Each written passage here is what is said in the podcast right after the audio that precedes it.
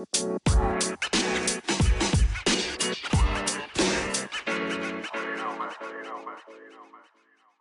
it. Can I hear Japanese? Easy. Japanese is probably one of my favorite ones to do. All right. I have to get prepped for it. Ready? Yeah, do mine right.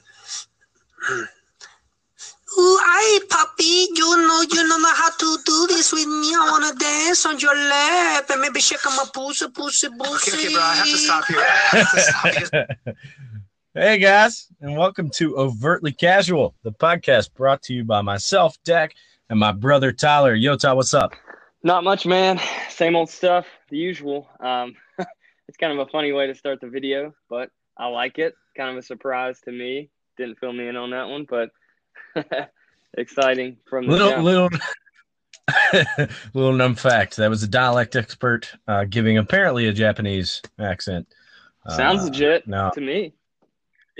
I'm no Gano, but I'm pretty sure it wasn't Japanese. Uh, that was Andrew Santino on uh, Brian Callen and Brendan Schaub's podcast, The Fighter and the Kid. I forget which episode. I don't know which episode. Uh, that what you got podcast going on? Don't listen to it.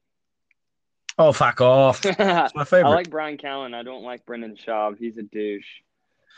Brendan Schaub. Yeah, Brendan Schaub. I'm just kidding. I like on the on the so in the YouTube comments, uh, he's always like he, the fans always mispronounce his name because Theo Von, another comedian for the listeners, uh, Theo Von always says like, "What's his name?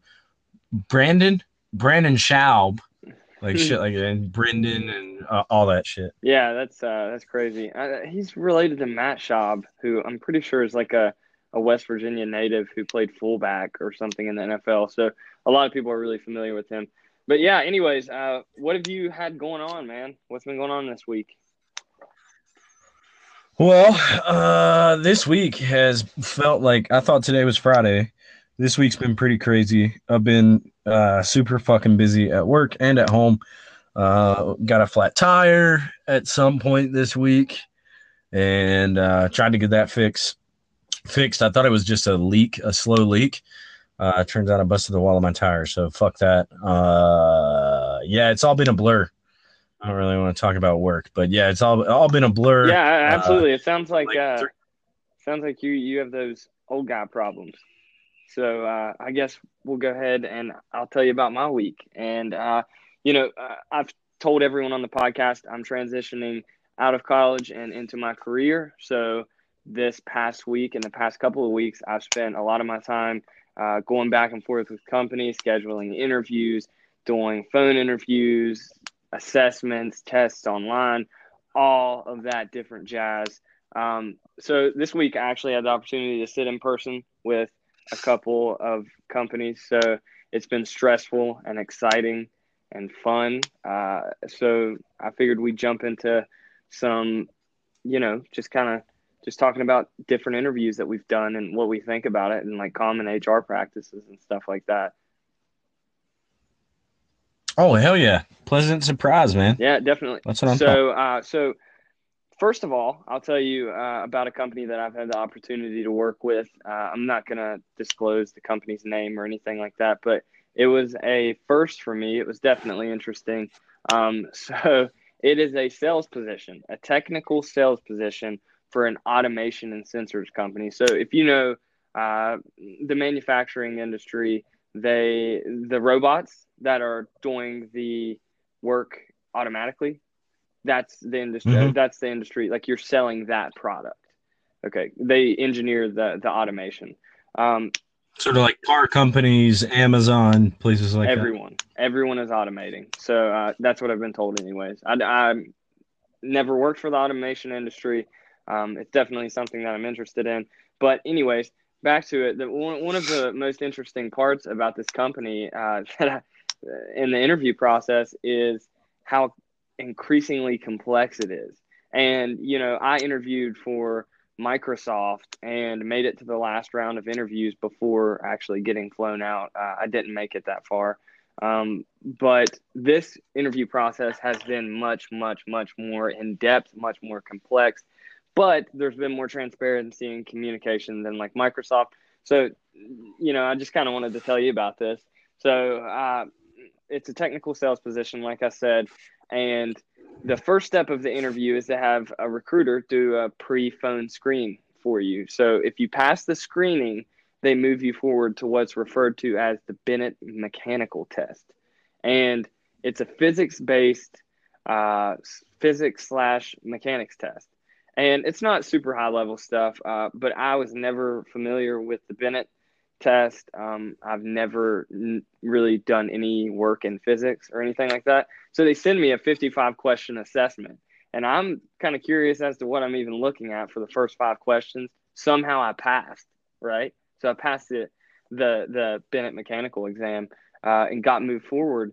And today I encountered one of the most challenging experiences that I've ever had in interviewing. And you know, I I feel like both of us we're both extroverts. I don't I mean I don't know if you would agree with that, but um we're both Fuck yeah. yeah, definitely. We're both extroverts, both uh, you know, inherently confident people. Those situations don't really phase you, right? Going into an interview usually um a lot of people think that that's just God-given talent. It's not. You still have to prepare for an interview, practice, break it down. It's all hard work. But at the same time, it's a little easier when you're an extrovert. So I've never really struggled with that. But I make it to the last step of this interview process, right? And they send me to a piece of software called HireVue. And on my webcam, uh, so I enter the software, create an account, blah, blah, blah, all that stuff. And I have to look at the camera and I'm dressed in my suit and all this stuff. And at first, I think someone's going to be on the other side. Instead, the computer prompts me with questions. I have 30 seconds to prepare my question and three minutes to explain my question. And they recommend you use all three minutes. And you have six questions. So 18 minutes of looking at my fucking computer webcam while watching myself, like the feedback from the video. It was one of the most challenging things I've ever done. You know, that's interesting, dude, because it's funny you say it. And this is totally not pre planned. Uh, for the listeners, this wasn't pre-planned. This was a surprise. I'm like three fingers into uh, some Tito's vodka right now, or else I would have been more prepared. Um, but I always have a, as many of you may know, I went through the job interview search last uh, around Thanksgiving time frame. Uh, it was around a three month hiring process for the company that I went with. Um, I had a similar situation on my side, but yours was as I understand, a robot, right? Yeah, it was a robot. So they've automated everything down to their freaking interview process. Okay. So while efficient, that sucks for the interviewee, especially if you're, you know, if you're a recruit for these guys, it's like, man, that's that's tough. I'd put that in a critique because mine. Uh, so I went through mine. I had a lady uh, by the name of Beth who was my designated. Uh, the company that I went with uh, they were awesome. So I, I, that sounds like a miserable interview process. While I hope you get the job, um, it's a great job. It is something that, dude, you're going to be selling that shit to Burger King in like two years, right? They're going to automate flipping burgers. I'm pretty sure some have in more uh, populated places, but um, I hope you get the job. But like, I had a much more pleasurable experience, uh, if that's the right word, because my company designated me a an assistant. And my my assistant beth actually connected me with the guy that was going to interview me. I went through a couple different interview processes. First uh, i met the initial scrutiny uh, the resume scrutiny. I passed that one. Then i went to a phone interview with a uh, recruiter who further hashes out and verifies details and stuff like that. And then I went to a web interview, a webcam interview uh, with a, a human. In my case, God, it's 2019. We got to say that. Yeah. so I went, I went to a web interview with a human, but he was under the impression that it was a phone interview or something along those lines. Like his his schedule was busy. Now it's aviation, so everyone's schedule, like you fit into an aviator schedule where you fit in, especially in uh, in in the line of work that I do, right? So um, he there was a uh, confliction, uh, there was a conflict in his schedule, and he was not he didn't have a webcam available. And I come into the I go into the webcast. They have their own special website. I'm sure you went through the same thing. It's like a dedicated web host that has their interviews, uh, and I'm I see myself but he says, "Hey man, you can cut your webcam off." Blah blah blah blah blah. And I had the opposite. Could you see yourself in yours? Yeah, I had feedback, so I could see myself. So, so it actually helped me to see myself. I said, uh, "I'm." I'll give him a name. Uh, full disclosure: Beth was not her real name. I will give the the guy that interviewed me a different name as well.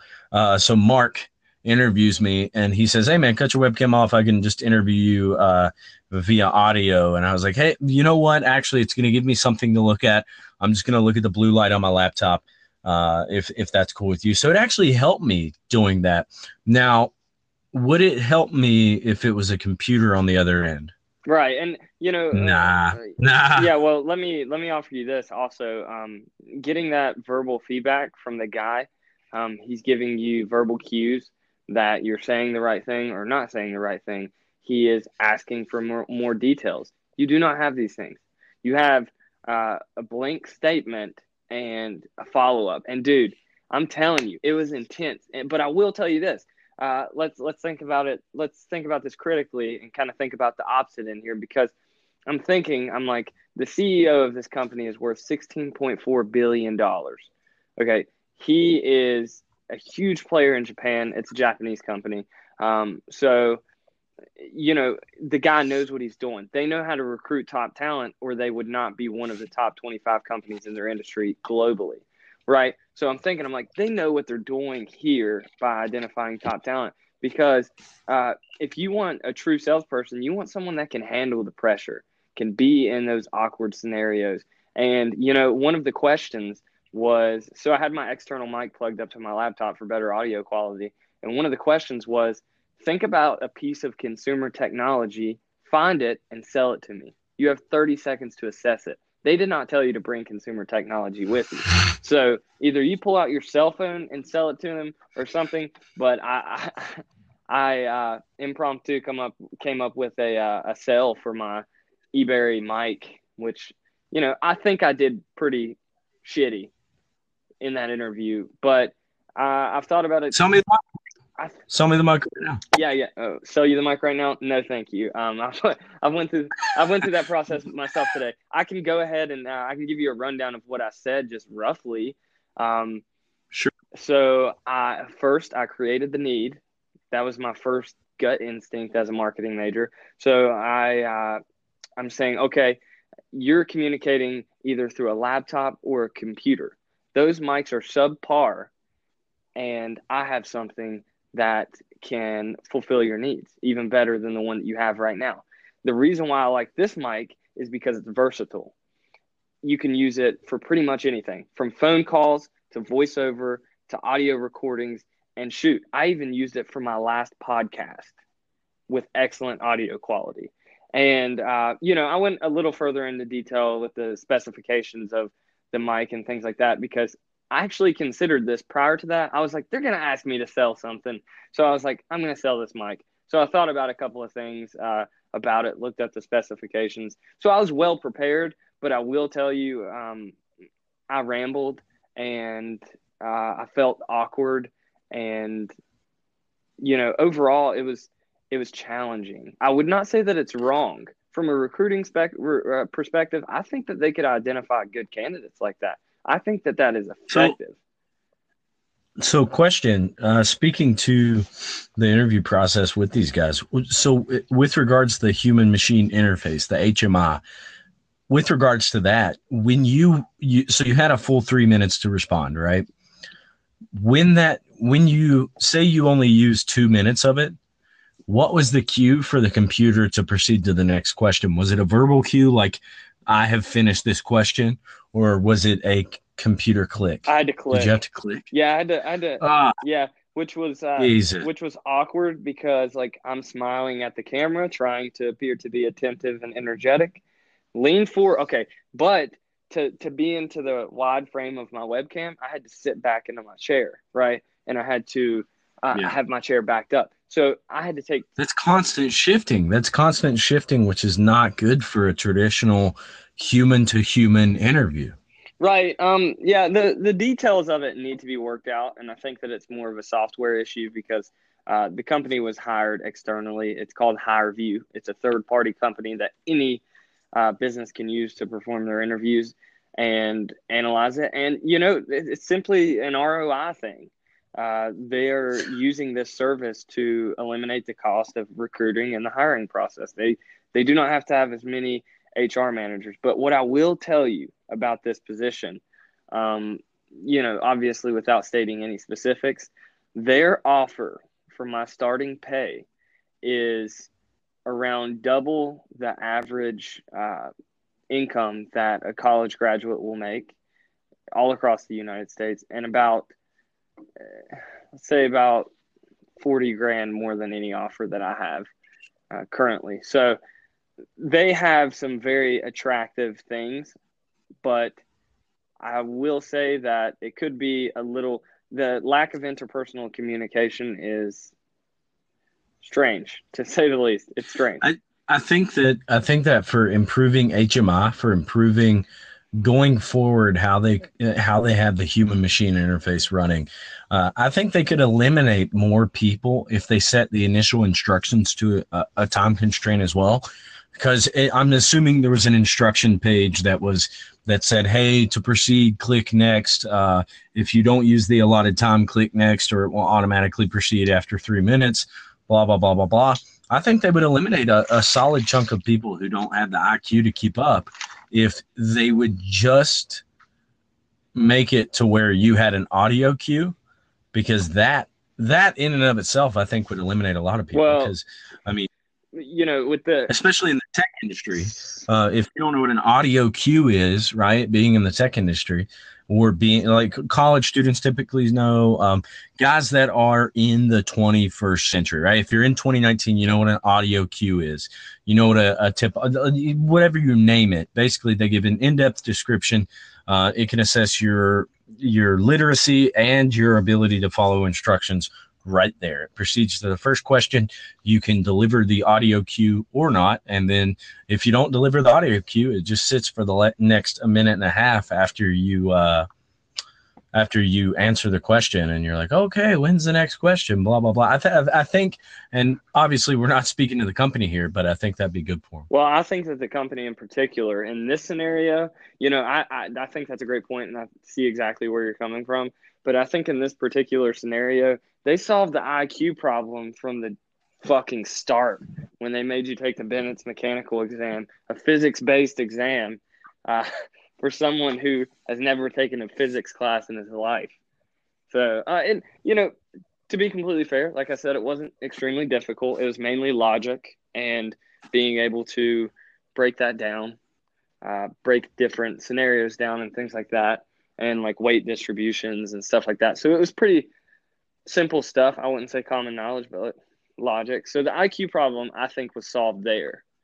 Uh, I, I couldn't really imagine okay. that someone with a low IQ is going to move forward from that. And again, like I said, the initial interview where we're getting phone screened, those recruiters are looking for specific personality traits. And what I think that the purpose of the webcam interview, the recorded webcam interview, is to determine if you can be that same person when you're under pressure and on the spot.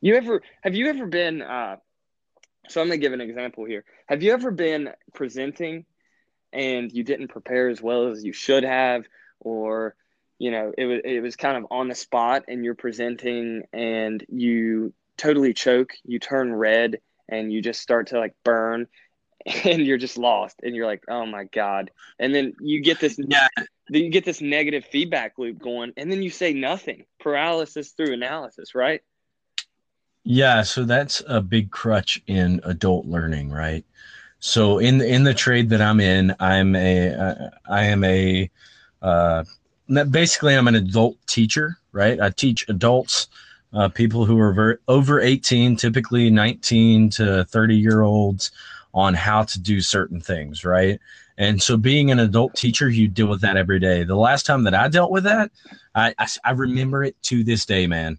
And ever since, I prepare.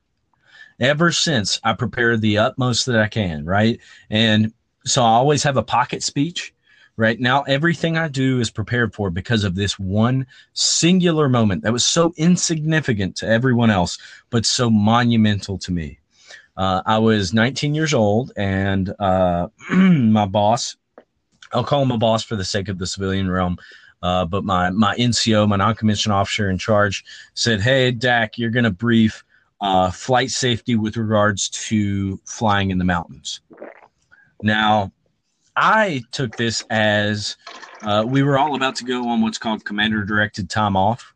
And that is two weeks that you get off after a high workload, right? You, it's two weeks. uh, The government has assessed that under high stress environments, under uh, situations where you've been, uh, you know, working, you know, 14 hour days for three months straight, you should have some time off that doesn't count towards your annual leave, your annual vacation um, that is just directed time off that the government has said it is more important for us to give you this time off than to keep you for these two weeks. So we were about to go on that, and I asked everyone, "Hey, who's flying in the mountains? Who who's going to go do general aviation? So flying a Cessna, flying the uh, general aviation aircraft is basically any civilian plane that isn't used for commercial purposes. Uh, so private pilots, basically." I asked all of our private pilots, hey, you going to be flying in the mountains? No, you're not going to be flying in the mountains. The brief that I gave was supposed to last 30 minutes, unbeknownst to me because I didn't prepare. And I gave a brief that was essentially this it was 15 seconds, basically, followed by about 15 minutes of me standing in front of people answering questions I didn't know the answer to. I thought, because I didn't prepare, that it was just for people that were going to be flying in the mountains. Well, it was supposed to be for our military aircraft flying near mountains. I didn't ask the question, man. Yeah. So So I get up there and I, I get up there and I say, yeah, uh, well, we don't have anybody who's flying there. So, uh, yeah, guys, be safe. Enjoy your time. And uh, it was good seeing you. And it was in front of like 30 people. And then I just got berated with questions and people, people who would be the equivalent of your regional manager, right? They were like, what are you doing? And I was 19. I was brand new. Like, and they're like, what in the fuck is going on here? So from then on out, I, I prepared, and uh, it's something I keep in my back pocket. I still remember it to this day. Insignificant to everyone else there, but very Oh, monumental to you me. You do not forget those uh, those moments. It's if I could relate it to anything, if I had an analogy, it would be some fat dude holding you down and shoving a big fat piece of humble pie down your suck hole. It sucks. It's horrible. Um, Yeah. So and and it's things that you don't forget. And I, I have a similar story here. I'll give you the fifty cent version. So I overestimated myself, which is something that I often do. I throw myself uh, into uncomfortable situations, which I've learned to grow through. And that is one thing that I think will always benefit you. I don't think that you should shy away from challenges, and especially when they're difficult challenges. And I actually, uh, I feel like I prepared adequately for the time frame. So I participated in a business pitch challenge, 90 seconds to pitch a business. I registered with three days to go. They needed more, uh, more participation from business students because there was a ton of other students from other departments. So they come to me, ask me to do it. I'm like, yeah, for sure. So I registered with three days to go. Mind you, the entrepreneurship classes here are doing it as a class. So the whole class is developing business plans and building it all semester. I built mine in three days, and I prepared This was the water model pitch, right? yeah, uh, it was it was actually called Key. It was uh, um, a mineral drink that I had uh, formulated uh, that was inspired by Aubrey Marcus's mineral morning mineral cocktail, essentially. Um, and we'll talk about that more later once we go over the Own Your Day, Own Your Life book. We'll talk about that one day. But um, essentially, I get in front of this crowd of people. I've had three days to perform. Uh, I mean, to prepare, and they all these kids go out there. They do such an excellent job. It was awesome. Uh, it's like a Shark Tank panel. Uh, business professors showed up, and they're asking a ton of questions, so in detail. And I'm like, oh my god! And I knew it as soon as I got in there. I'm like, I'm fucked. But I got there anyways, and I did absolutely horrible on my 90 second pitch. The first 15 seconds was perfect, and had had I pitched that 90 seconds the way I prepared it, then I would have went home with the first place prize. But uh, I froze in front of the crowd. I started to get hot, got that negative feedback, but I took a deep breath inhale, exhale. I planned for that. I knew that it was going to happen. So took a deep breath, brushed the embarrassment off my shoulder, continued, finished my speech, and they asked me questions, and I absolutely killed the questions uh, compared to how horrible I did throughout the presentation. And I walked out of there getting third place um, and some cash, a cash prize, which is supposed to be used as like seed money, but uh, I just did it for fun. So I got the cash prize and a big piece of humble pie that I just talked about and learned a lot. So yeah, definitely. That's my experience with failing with public speaking. Yeah. So after I did my web interview, so again, full disclosure, um, the company that I uh, got hired with, I'll be going after I transition out of the military to work for in September. Uh, they were the first company that I applied to. And they called me back within two business days. Uh, it was, you know, maybe the luck of the draw, luck of the timing. Uh, but essentially, I didn't expect to hear back. And I damn sure didn't expect to pass the phone interview. You always feel like shit, right? And then uh, after the web interview, which I felt went really good, I even then I discounted myself. Um, so after doing the web interview, and I'll I'll break down like what I did to prepare for it and what like YouTube videos I watched and stuff like that. Uh, I, we'll talk about that here in a little bit, but I wrote down a couple things that I took away from that that was really they were these things were really important to me moving on into the next interview because remember I, I thought I wasn't getting the job so I was like okay in the next interview here's what I'm going to do would you mind if I asked you about like these things that I wrote down? I have an iPad and I put all my notes in. It's basically my second brain, right? I'm essentially a cyborg that just has an external hard drive that has everything. It's called an iPad, right? So would you mind if I asked you uh, if you did these things and then you elaborate on the statements that I have written? Go down? for it, man. All right, sweet. So number one, I have researched these specifics. Do you feel like you did that effectively? Are you uh, talk? Is is this pertaining to my interview today? Mm-hmm. Yeah, absolutely. Um, I think I did research the specifics, and I think that I could have went a little bit deeper into it, but a lot of that industry information was private, so I didn't want to dig too deep. Um, but yeah, I think I adequately prepared in that way. Okay. How about this one? Know your interviewer. And in parentheses, I have LinkedIn. I could have, so my interviewer, I knew in advance who he was. I, I'd been given by Beth the name of the individual. So Mark is what we're going to call him. Beth gave me Mark's name, his first name and his last name. And after our interview, I looked him up on LinkedIn. I could have known so much about him going into it, just to, like kind of gauge the questions that he would ask because there was a general knowledge assessment. Uh, he asked me aircraft basics, basically uh, shit like that, right?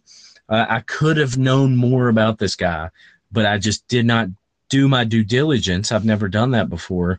Um, did you know your interviewer going into it? Um, so the initial interviewer, I did because she contacted me on LinkedIn before we connected. I checked out her LinkedIn profile, much like you. I think that we're both a huge proponent of LinkedIn. And if anyone's listening right now and you don't have a LinkedIn and you're doing a career search now or soon, you're you're missing out big time. I actually had a professor the other day recommending Indeed.com, uh, selling it so hard, and I'm like, does this lady not even know what LinkedIn is? Like, that's a she living in the fucking early 2000s? That's what I'm man? saying, and, and and I have more to talk about about her. I definitely do. I really, um, I think that there's a couple of things that I didn't like about uh, what she was saying in class the other day in our human resources class. But also, uh, back to the point.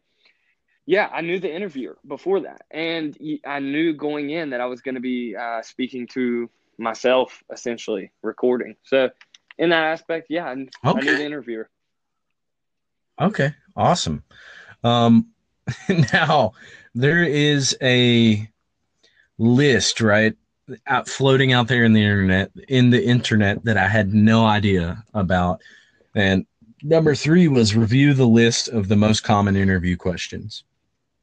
And um, one of the the top one I put in parentheses know why you're leaving your current job. Now I knew this offhand, but I had to kind of, I kind of ad, hoc, I kind of like on the fly said why I was leaving the military because the military provides a lot of security. We get paid well. Uh, everything's paid for. I, I, get incentive pays. Like I make really good money, especially comparatively, right? The average, the median household income of uh, in West Virginia is 35 grand. That's both parents working, right? So, um, and that's not all the numbers that are factored in, but the, the statewide median household income is 35 grand. Um, and anybody can look this up. I'm a staff sergeant in the military. Uh, that is 15 grand below what I make right now. I have some incentive pays that boost that up, right? So there's probably uh, three or four thousand dollars a year that I get that most staff sergeants don't, but that's that's menial, right? That's still well above that. So I had to answer why I was leaving my current job, and that was something that was a little difficult uh, to answer on the fly. Did you review the list of the most common interview questions? Did you did you look into that? No, so I actually didn't review any type of list for interview questions and things like that. Like you just mentioned, why are you leaving your current employer? A lot of times, and you know, I think that in the industry that you're in and your sort of transition, it doesn't explain at all. But being that I'm transitioning out of college and my position here is more like an internship or a cooperation, a co-op. Um, I think it's kind of self-explanatory in that aspect, but yeah, it definitely helps to go over commonly asked interview questions. I feel like I've done so many at this point though that it is kind of self-explanatory, you know. And and and, and yeah. yeah, I kind of sound like an asshole by saying that, but I've also like I've taken a couple classes in uh, building interview skills and I go to like career workshops and things like that. So whenever I do actually Google that sort of stuff to try to personally develop. It's just kind of like a rerun. And like I said, these companies always find an interesting way to throw you a curveball. That's that's for damn sure. They they do. Um, so the next one, I think the next couple things I have written down uh, are these, and again, these aren't things that I necessarily did wrong. They're just tips and tricks that maybe I picked up as I went along. Uh, so the next one that I have is be kind, be charming. That how is that with a robot? Oh, you know what? That is super ironic that you mentioned that. So this morning, I'm talking to my boss, and he's the director of networking here at the university that I go to. So just to give you an idea of his technical prowess, and I'm asking him, I'm like, how do I communicate with this machine? Like, you know, like how am I gonna eh, create, portray myself? And he was like, dude, you're a ladies' man. Just act like you're charming a woman. And I was like, well, I mean, I guess that's one way. Uh, so, I mean, uh, kind of the same thing as the simple rules of communication eye contact. So you're looking at the webcam. And if you were in person, make that eye contact. I always like to think to myself uh, that it's a competition when you're making eye contact with people. You don't want to be imposing and be a dick, obviously. You act charming, but you also maintain steady eye contact. People respect that and they appreciate it. So I try to do that too. And like you said, just kind of keep that charm. Yeah. Um, okay. So perfect example, eye contact, right? So the next one that I have, uh, oh, actually, I skipped over one. So I have uh, after that, which you've mentioned already, be concise, do not ramble. Yeah. So I think that that is great advice that's advice that I need to follow a lot of times. I tend to ramble. I'm trying to work on being more concise and uh, particularly for these sales positions because people people aren't going to be able to understand you if you can't break it down quickly and simply. So that's something that I'm definitely trying to work on. I mean, if you have any tips on how to do that, go ahead. Uh, yeah, sure. Off the top of my head, the biggest thing that I can say towards being concise is you don't know what you don't know. So give a quick spiel on what you do know and then see the reaction. Uh, open up, listen, right? If you're in a human interview, give your answer. So in taking a test, and, and you've spent four years in interview at university, so I'm sure you know this the first answer that you go with is typically right especially in something that you had to study that doesn't require technical reasoning um, or critical thinking if it is just a recite from memory question.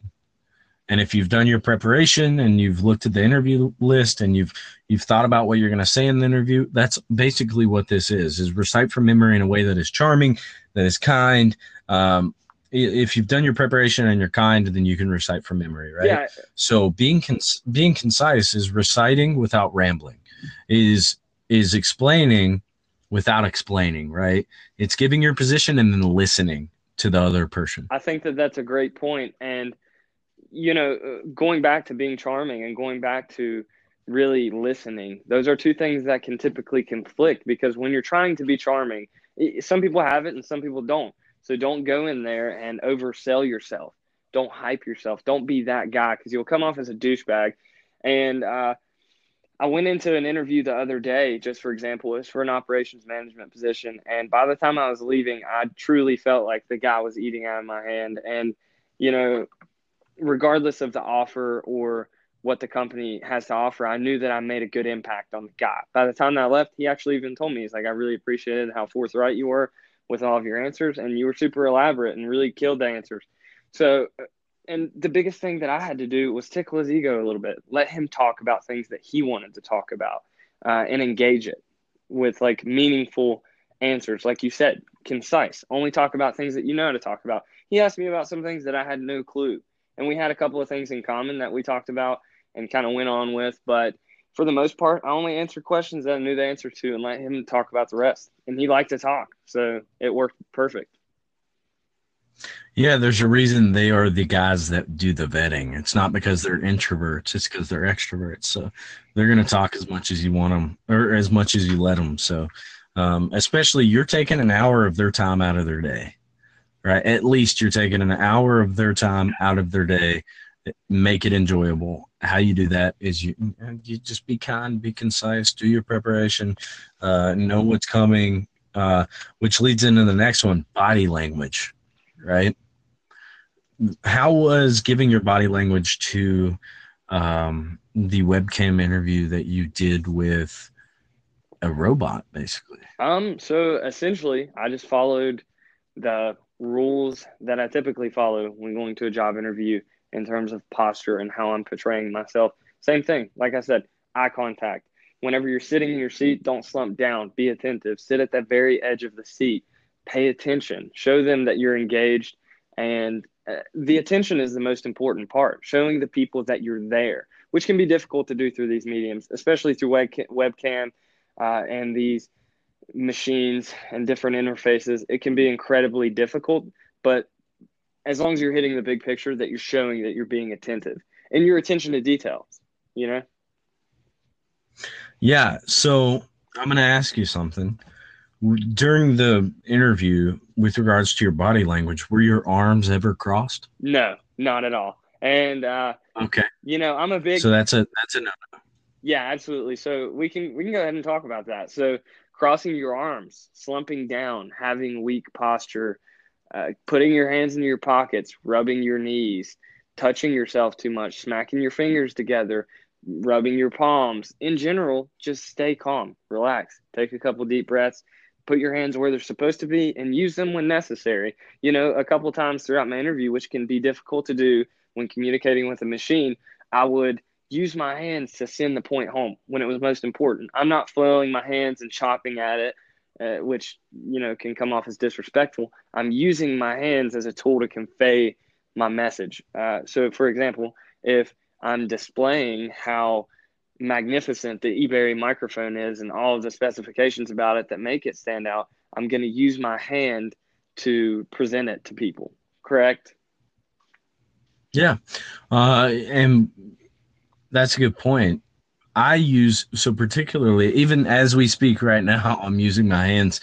Um, I use my hands with my knuckles facing towards the guys, right? So towards the interviewer, towards whoever I'm teaching something to. Uh, any interaction that I have, if, it is a an interaction that requires me to be uh, knowledgeable in something, uh, kind, respectful, concise, I use my hands as I, knuckles towards. My hands are open.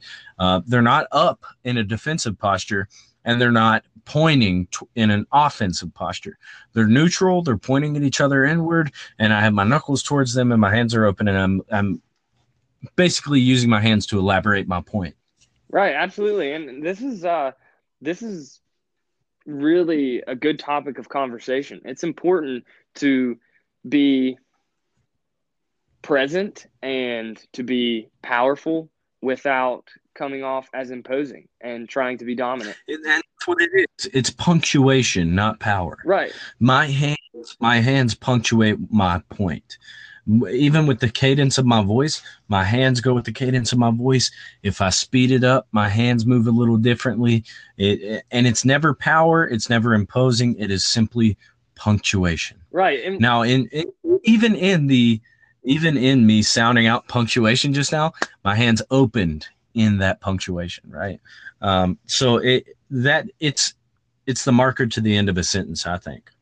Yeah, absolutely, dude. It's punctuation, and I think that that's a great way to put it, quite literally. And you know, you can take it a couple different ways. How that is really sending the point home and kind of finishing it off. But also to that point, I think that it's interesting. You know, the psychology of interviews, how you can put so what I would consider the two, the people, the person that I interviewed with the other day, interviewed with, sorry, the other day I would consider him to be a very like alpha male personality, very extroverted, very, you know, kind of like a macho guy. And I would consider myself to attempt to at least portray myself to be that way. How you can put them into the same room and it can create perfect harmony and they can communicate effectively without bashing heads. And I think that the most important aspect between that is understanding. And you have to create that understanding and that kind of harmony. It takes two people to play in that game when there's budding personalities, which in business – is a really common problem because you know your winners are the people who turn out to be successful so it, it, takes both people playing an active role in being diligent and intelligent and logical with their approach and i saw that from that guy and i, I really greatly appreciated the way that that guy conducted the interview he was spot on like perfect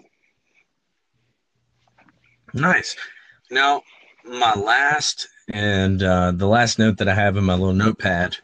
Um, shout out to Apple for giving you a notepad that you can draw on and shit like that. Um, the last note that I have, which was very beneficial to me, was and which I can imagine was beneficial during your phone interview with the recruiter, but kind of uh, less beneficial with the robot, is have a list of questions for your interviewer.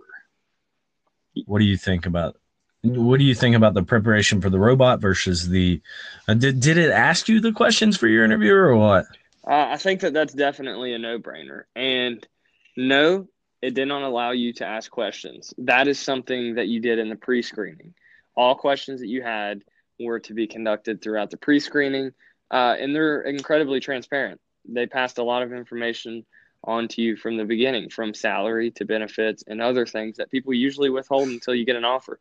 So the questions uh, were not necessary. It was pretty fairly straightforward. So, oh, man, pretty much what I just prepared for by the end there, I preserved a, an extra 30 seconds to say, hey, thank you guys for this opportunity.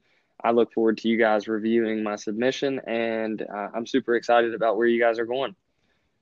I preserved 30 seconds to say that. But yeah, no, if it was an in person interview, you're interviewing that person as well. That's something that not a lot of people acknowledge. And in in the world in this competitive environment, you know, I have the opportunity to take a job wherever I want, doing whatever I'm doing. So I'm interviewing you. You got to show me what why I should work here. Yeah, my interviewer Mark, um, he did a great job at not only interviewing me, so seeing what I'm selling, he did a great job at selling the company as well. Um, and and I had some questions prepared for him, but most of those were answered before I even got the question, or before I even got to the part where I could ask him the questions. Right. So typically, it's at the end. He says, "Hey, uh, do you have any questions for me?" Yada yada yada.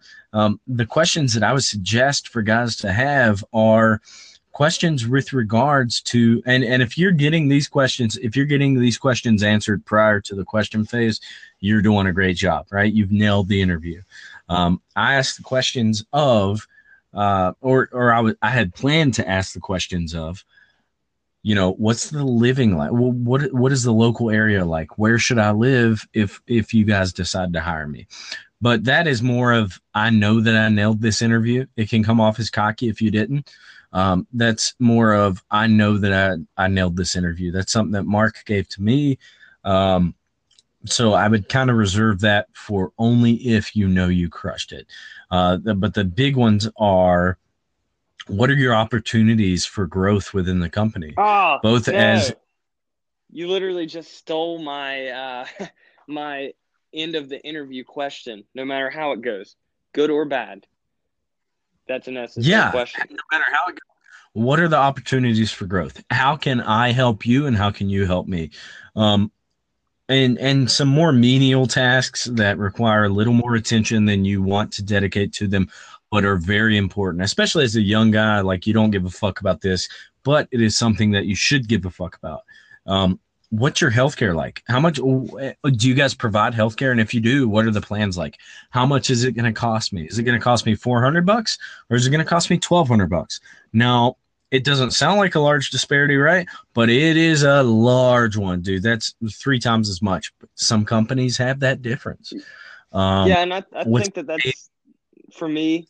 Uh, you know, your your industry is different and your experience is different. Um, I can tell a lot of differences in your interviews from mine, and I think that that's one of them. You may have the power to, and you know, the skills and the career experience to be able to negotiate pay ahead of time. I almost think that's inappropriate for me. Um, I'll negotiate pay once there's an offer on the table. So I, I was given the uh, opportunity in the phone interview to negotiate pay. Yes. Um, now that's a little bit more of an awkward one. And honestly, in my situation, this was the first time I was negotiating pay. And now I'm negotiating pay at a rate that is significantly higher than what I make right now.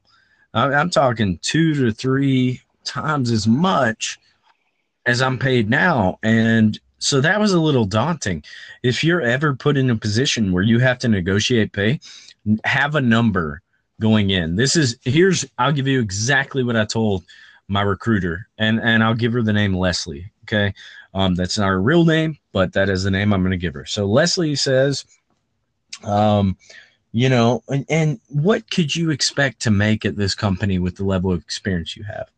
And for the listeners, I'm at the highest level you can be within my respective community. Uh, apart from experience, right? I have six years of experience in my in, in my area of expertise, but with regards to certifications, I'm at the highest level you can be. Uh, so with that, I knew that I could make a little more money, but also I was willing to not make as much as I could just to get a foot in the, get a foot in the door with this certain company. Um, that goes into your preparation. Ha- What's this company's longevity? Which you've talked about. You're excited to be uh, part of what you're excited about. What you know the company, the respective company that you interviewed with. Um, it's part of the research. I was willing to take a pay cut compared to other competitors uh, due to the fact of their longevity. Now I've done my research, so I, I asked competing companies, uh, em, you know, employees, how long they had been at the company, and and then what I had gotten was oh two years, three years, five years. But with this particular company, the answers that I were getting t- 10, 12, 15 years, these guys have been with the company. So longevity was important to me. So I just wanted a foot in the door. So I went in with a number. Uh, I went in with not only a, a minimum number, but a maximum number. Uh, now, ill advised for sure, but uh, gi- give the company a range if you have the leeway, if you have the experience and the certifications to to negotiate pay. Go in with a window. Go in with your min number, your max number. Uh, maybe don't tell them your max number because a company's a company. They still want to make money, right? But go in with a min number. Well, And, uh, you know, Dak, it's important. I think it's important to note. I think that that is uh, absolutely crucial to salary neg- negotiations. But I think it's also important to note that this isn't a wish list. Like This is uh, well researched. You should know the industry average. You should know what people who have your same qualifications make. And, you know, you may see yourself as being more qualified or better than those people, but it's all about how you look on paper. And it was a great point considering the longevity. Take the lower pay with the opportunity to grow, right? Always take the lower pay with the opportunity to grow. I'm not going to take the highest paying job if it's volatile. Yeah, man, and, and and I see a lot of guys in my industry doing exactly that. They take the the volatile jobs that are paying, you know, you know, 1.5, 1.7 as much, right? They're they're getting these higher salaries starting out, but really their longevity is limited to two to five years. And in two to five years, man, I'm going to be 26 to 28. And at 28 years old, if I'm unemployed, well, God dang, and I passed up on those opportunities. Whereas my peers may enter this company that's going to give you maybe 30 grand less, but they're going to give you the opportunity for growth to where 10 years from now, you're going to make 60 grand more than the guys that you started with, right? Yeah, and this Uh, this is the premise of furthering your skills in education as well. Um, you know, a lot of people are going to tell me, I've realized going uh, out into the workforce, uh, I think a typical argument is, you know, I make the same money as you. I don't have a college degree or student loan debt, which I've been lucky enough to avoid myself. But uh, a lot of these kids are coming out with student loans and all this stuff, and people are going to say that. But at the same time, having a bachelor's degree is going to make you X amount more by the time you are 65. I think it's somewhere around a million dollars. Um, and a master's degree, it's going to be even more than that. The industry averages are simply higher. So, like you just said, it's an investment. You might take a loss, but the opportunity cost of taking that job short term is going to be beneficial long term. Yeah, and that's a big thing to that's that's part of the preparation. That's part of what you do as someone who's going to be a potential employee, as an inter- interviewee, as someone who's really just looking out for yourself. Because you're talking about a million dollars over the span of a career. Okay, that's a million dollars that you could have invested. Most guys that pull retirement, they pull a pension, they're looking at 2.5, something like that, million dollars in their total expected pension. So if you can invest a million dollars over that time frame, imagine how it's gonna it's gonna pay you dividends.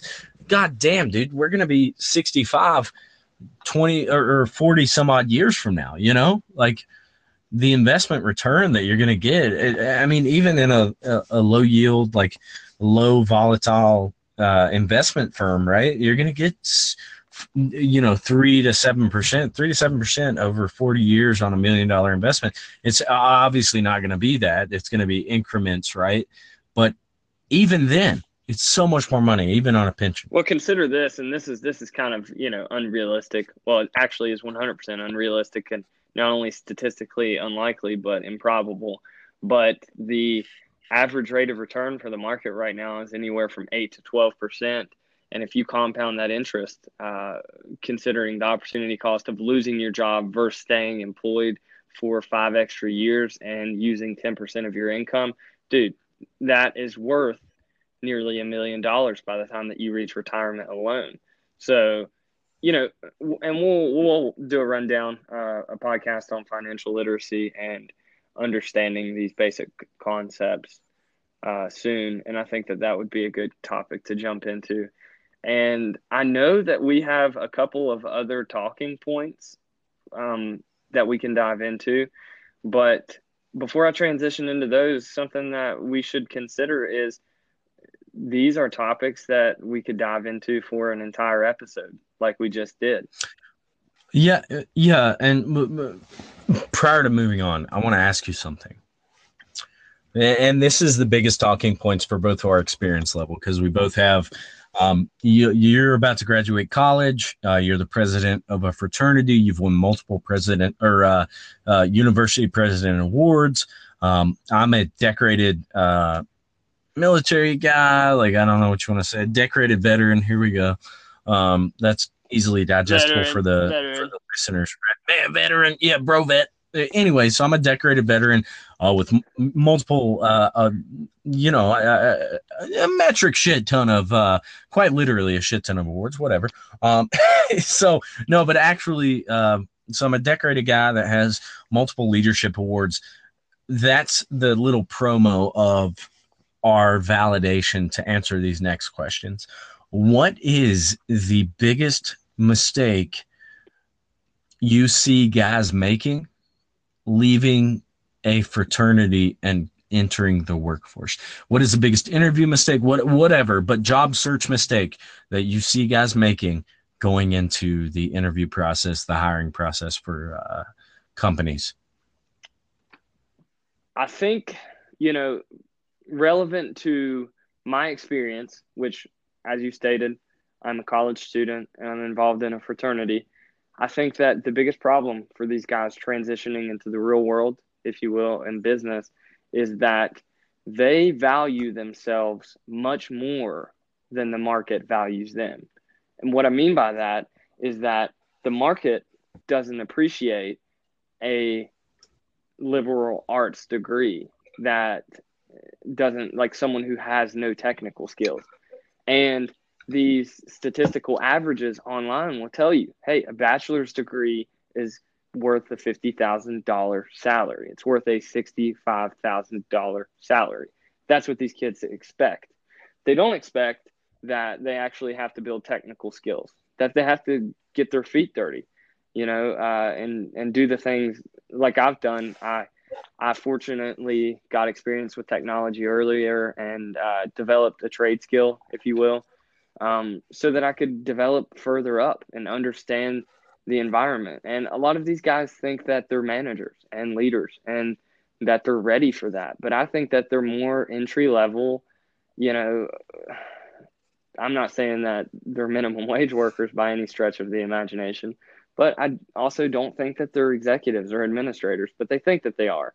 And the lure, especially in Southern West Virginia, around a college degree, is that uh, you can just jump into the world into any position that you want. That's not how it works, man. It's a competitive environment. It's global. So yeah, cause, well, those those uh, polls that you're talking about, they ask college graduates, they ask bachelors to, um, you know, bachelor's degree holders to respond to these. Um, I, now, I'm not too you know spun up on how these polls work but i'm assuming they say hey bachelor holders uh, come in bachelor graduates come in and uh, answer these questions. How much do you make?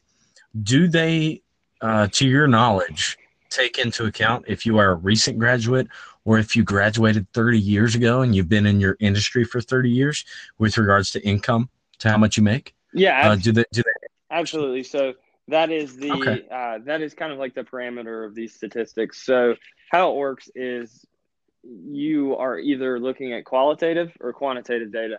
And I know that you understand this, but I'll break it down. It's just a quick statistics lesson. So the qualitative data is aiming for smaller samples of an entire population, and the quantitative is looking to gather a census of the population. So uh, by census, that means collecting all of the data, which could also be associated with the census that is done on the population to gather data uh, about the whole population. So the United States does a census on their whole population to gather data about them. So I think that everyone's familiar with that. So essentially, the data that I'm referring to is census data. This is data that is pulled from the entire population. Now, I think that that is statistically likely that college graduates make $50,000. I have seen kids graduate from college and make 70, 75, 80, upwards of that. That's the high end. Now I'm talking high end. And but these kids, you have to understand, these kids are uh, deviations from average. They are far to the right side of a standard distribution. They are the smarter kids. They are gifted, if you will, higher IQs, and they're hard workers. They have grit. They have the variable personality traits that make them successful. But the average student, let's say someone who is a sees gets degrees, uh, you know, doesn't really care about personal development and growth, they're going to fall further towards 30,000, depending on where they are geographically. Um, they're going to fall closer to 30,000. So you have 80,000, 30,000. Let's split the difference at 55. Okay. And we'll say that that is the statistical average. So I think that's reasonable to assume. Okay, that's cool. Um, and well, especially being where you are in West Virginia, I mean, the the fifty thousand dollars is a hard one to cope with because we're talking about a state that has the median, and, and I've talked about this, the median income in each household is, and that's two parents working uh, assumed, right, is 35 grand. So guys are hearing, you know, 50 to 60,000. They're like, I'm going to make twice as much. I'm going to live in fucking Quell Valley. I'm going to buy a brand new house. I'm going to get a Mustang, you know, and, and it's just not the fact there. So um, I can see the overvaluing of, of themselves simply based on the geographic location and the populace that they've been around, the the in, interactions they've had on a daily basis. Because generally, if you're a smart guy, right? If you're a smart guy in Southern West Virginia, chances are you're maybe an average, slightly above average guy everywhere else. Correct. Correct. And you know, with that being considered, you should also consider the fact that um, people in West Virginia just don't have college degrees, particularly in Southern West Virginia. I think it's somewhere around 34% of people. It's yeah, like it's it's something like like nine percent actually. It's sub ten percent people. That makes sense. That, that, that, makes sense. That makes a lot more sense than thirty four percent. Wait, that's I was going to ask you high school graduates. I was going to ask you if is it high school graduates that that are counted in that, or is it total population? No, so two for two year and four year degrees, um, it is actually nine percent of people in the state of West Virginia for associates and bachelors. And shout out to Corey. Shout out to, uh, shout out to Corey Bird, the executive producer of the podcast from this end, imparting that wisdom on me. Dude, I fucking love Corey Bird, man. He he was in our uh, our last episode. He is the white belt West Virginia state Champ. white champ. Belt, West Virginia state champ, baby. That's all you got to say. And and at one point he defeated a D1 wrestler in high school wrestling prior to that kid becoming D1. Highlight of his life. He's the Jamie. He's the Jamie of our podcast. It, hey, yo, Bird. Uh, look that shit up. Yeah, look. Hey, hey, Bird, just look that up for me. All right. That's awesome, man. It, I love Bird. Um, and anybody who knows Curry, who knows Corey Bird, uh, if you see him, just punch him right in his fucking mouth for me and tell him it's with love from Dak. Um, and so it's funny going back to your original point, it's funny you say that the uh, biggest mistake you see guys making is overvaluing themselves because in the military, if you have a transitioning veteran, the biggest issue that I see within my line of work and the the adjacent lines of work uh, that I work that I, that I'm associated with is guys leave the military, right? And as a uh, as a staff sergeant running a, I'm a non-commissioned officer in charge. I got a couple guys that are under me. If I deploy, then I have a shit ton of guys that are under me that they do exactly as I say and how I say when I say. Right. Um, in the military, that can give you a big head if you let it. And guys get out and they think that combat leadership equates to civilian equity which isn't the fact. Do you know what I mean by that? Interesting point, man. And I think, uh, again, that's another topic we could dive super, super deep into. Like, uh, that's a deep one, especially with uh, Jocko talking about leadership principles. And people like him and Tim Kennedy are huge proponents of hiring veterans because they believe that that combat leadership is valuable and transitions to human capital. But I think that that's a good point that there's a difference there.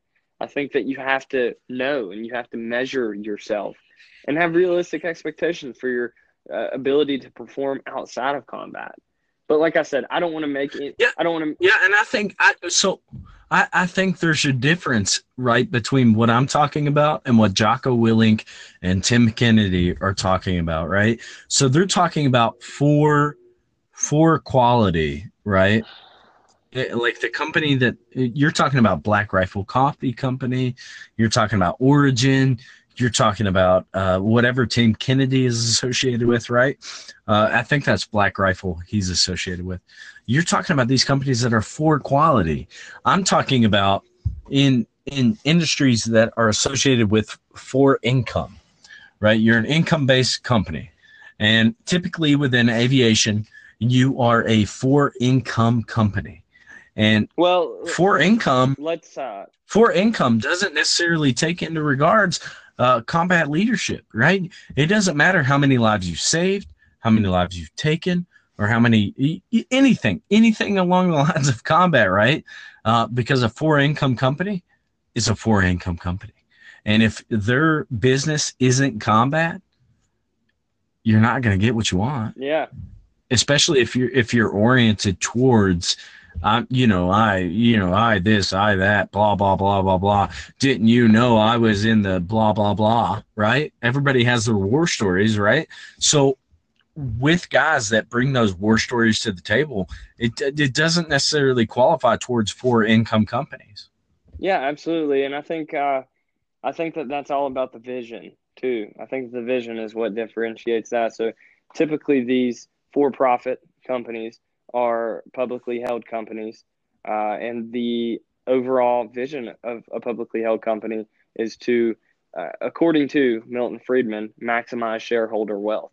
So your vision there is So- to not provide quality, excellence, and to, uh, you know, put these tags on it you know, like veteran owned, which I think is totally great. But the the vision is different. You see what I'm saying?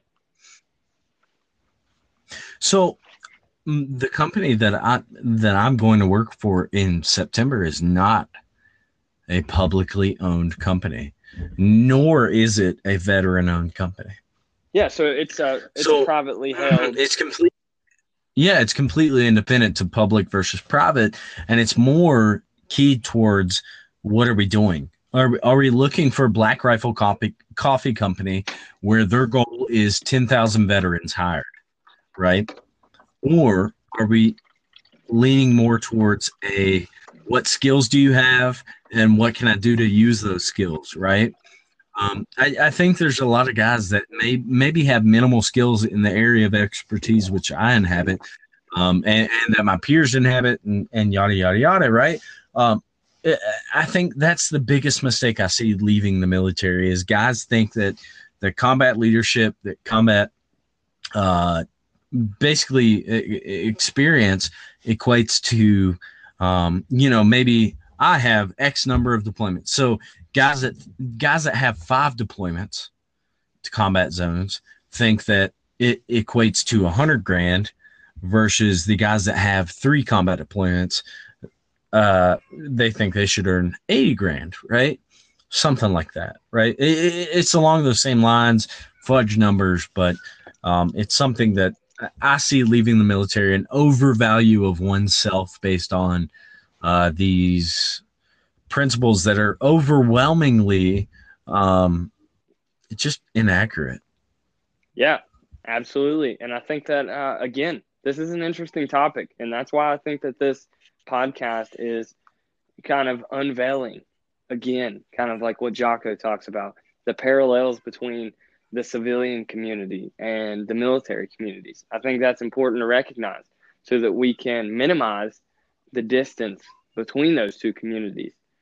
I think that that's absolutely critical. And you and I have both talked about this. When you and I work together from our experiences, uh, we're a great team. We both bring unique skills to the table. So minimizing that distance is awesome, and I think that that's what we're doing. And I think it's just been it's been cool to talk about. Are you talking about from the time you were 12 years old pitching asphalt, or um, are you talking about recently as adults? I think always. Um, I think you know, uh, there's always been an interesting parallel between us. You know, for anyone who knows us, a lot alike, but incredibly different. Um, and our experiences are only further highlighting that. And again, talking about it and publicly kind of makes us speak more civil and uh, intelligently and logical. And I think that there's a lot of gems coming out of what we're talking about. Yeah, I think this was a a really in depth, really good. I mean, super impromptu. Again, I am now at this point four fingers deep into a uh, bottle of Tito's vodka, mixed with the uh, I, I don't know what the name of it is, but the purple, uh, maybe grape monster, zero calories, all that stuff. Ton of caffeine, man. But that, oh well, yeah, it's a shit ton of caffeine. But I've been up for time is it here? Uh, eight fifteen here. I've been up for like seventeen hours. I got up at two thirty this morning, Well, and Listen, uh, all right, su- I went to work for. all right, Superman. Nobody feel sorry for you. Um, what Hope it does what he wants. what uh, what I would like to do before we close out is kind of you and I talk about real quickly what we're going to talk about next. And coming up next, I see likely even tomorrow night or Saturday before or after the fights, we can discuss our picks for UFC 234 and uh, an episode in the future next week episode uh, next Wednesday or Thursday talk about uh, just some biology, like some Ben Greenfield stuff, biohacks. How do you get to the gym late at night? Simple stuff, quick meals. Um, yeah, dude. Uh, so Saturday, I would like to record this uh, prior to the fights, solely because last time it was a Brazil card. It was Fortaleza. It was an early card, and by early card, I mean you and I re- we recorded. By the time we finished, it was like two a.m. for you. You know, um, so I'd like to do it before the card starts, because for me that card starts at eight p.m. So ten p.m. for you. Um, I would say let's do it before. Um, we're going to talk about uh, the breakdowns between um, this Saturday, uh, and it's going to be released prior to the fights.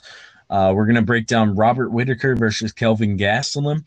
I'm not going to give you my sneak peek on sneak peek on that. Israel Adesanya versus Anderson Silva.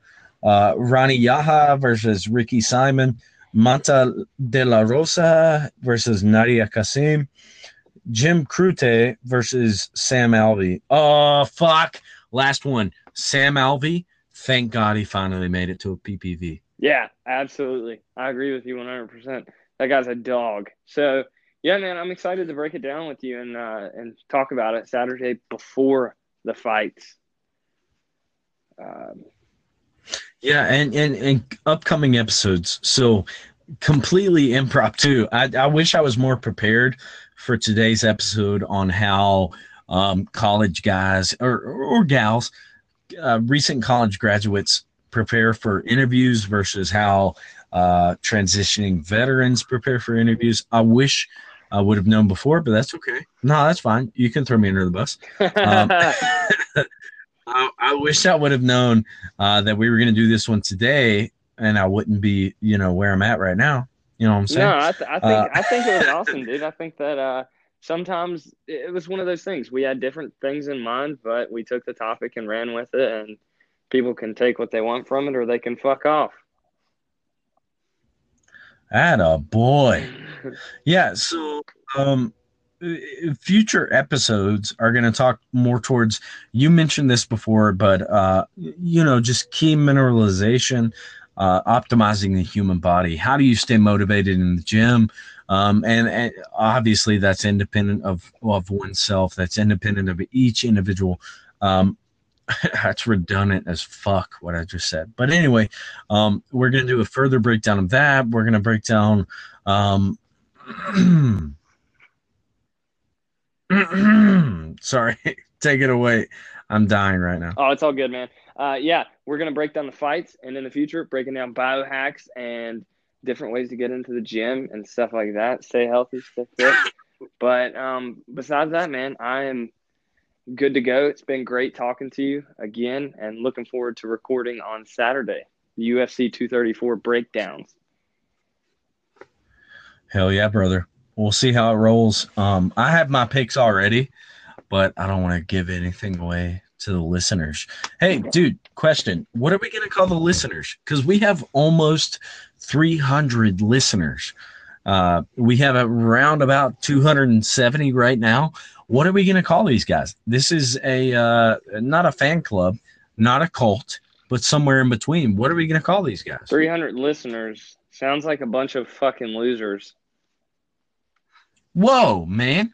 I'm talking about our listeners like I'm just kidding. I'm just kidding. Um, yeah, if you're well, I mean, if you're gonna sit and listen to me and this guy ramble for an hour, then you've got something going on. Uh, I don't know. I, I, I don't know, man. I guess that's TBD, to be determined. So, so Chris D'Elia calls his people babies. Um, Joe Rogan experience guys call themselves freak bitches. Uh, that's more of an underground thing. Joe Rogan did not coin that. Uh, I, I've been toying around with it. I think that like the Ocash mob, overtly casual mob, is kind of cool. The Ocash mob. That's kind of sexy. You know? It's kind of sexy, right? Yeah. That's it's kind of one of those things that hits. So uh, up in the running is yeah the Ocash mob.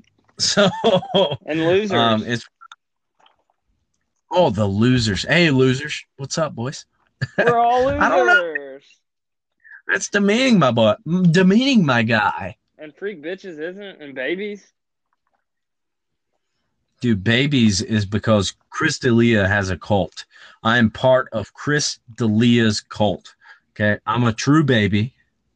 I listen to every episode. Hey, does Corey Bird have anything to say today? Bird, do you have anything to say? One last closing comment for all the listeners.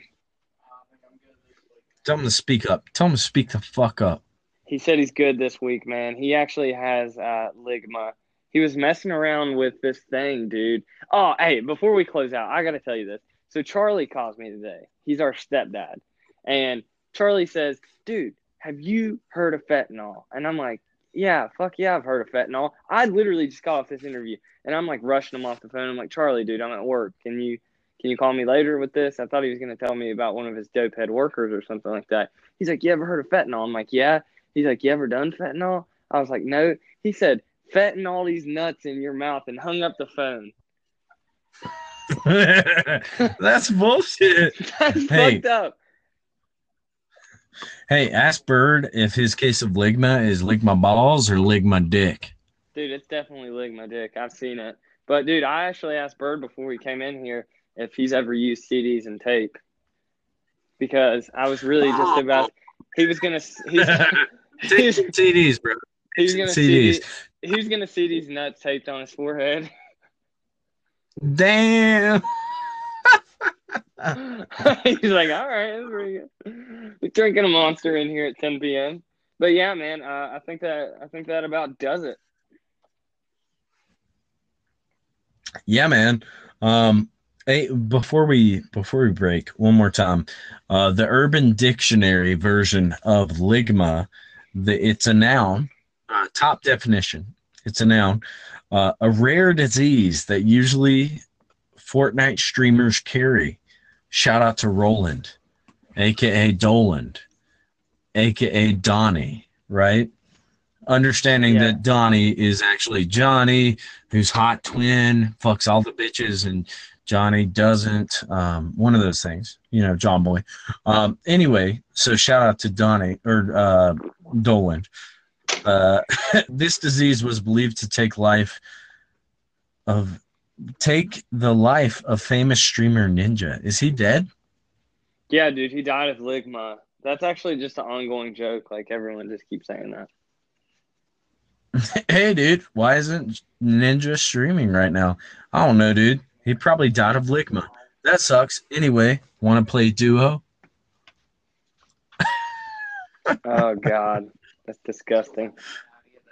Yeah, that's the top definition on Urban Dictionary with ligma because I thought that you meant Bird some form di- of Bird cancer. just disrespected his deceased father and said that he had stage four ligma. That's all right. He's using comedy to cope with his depression.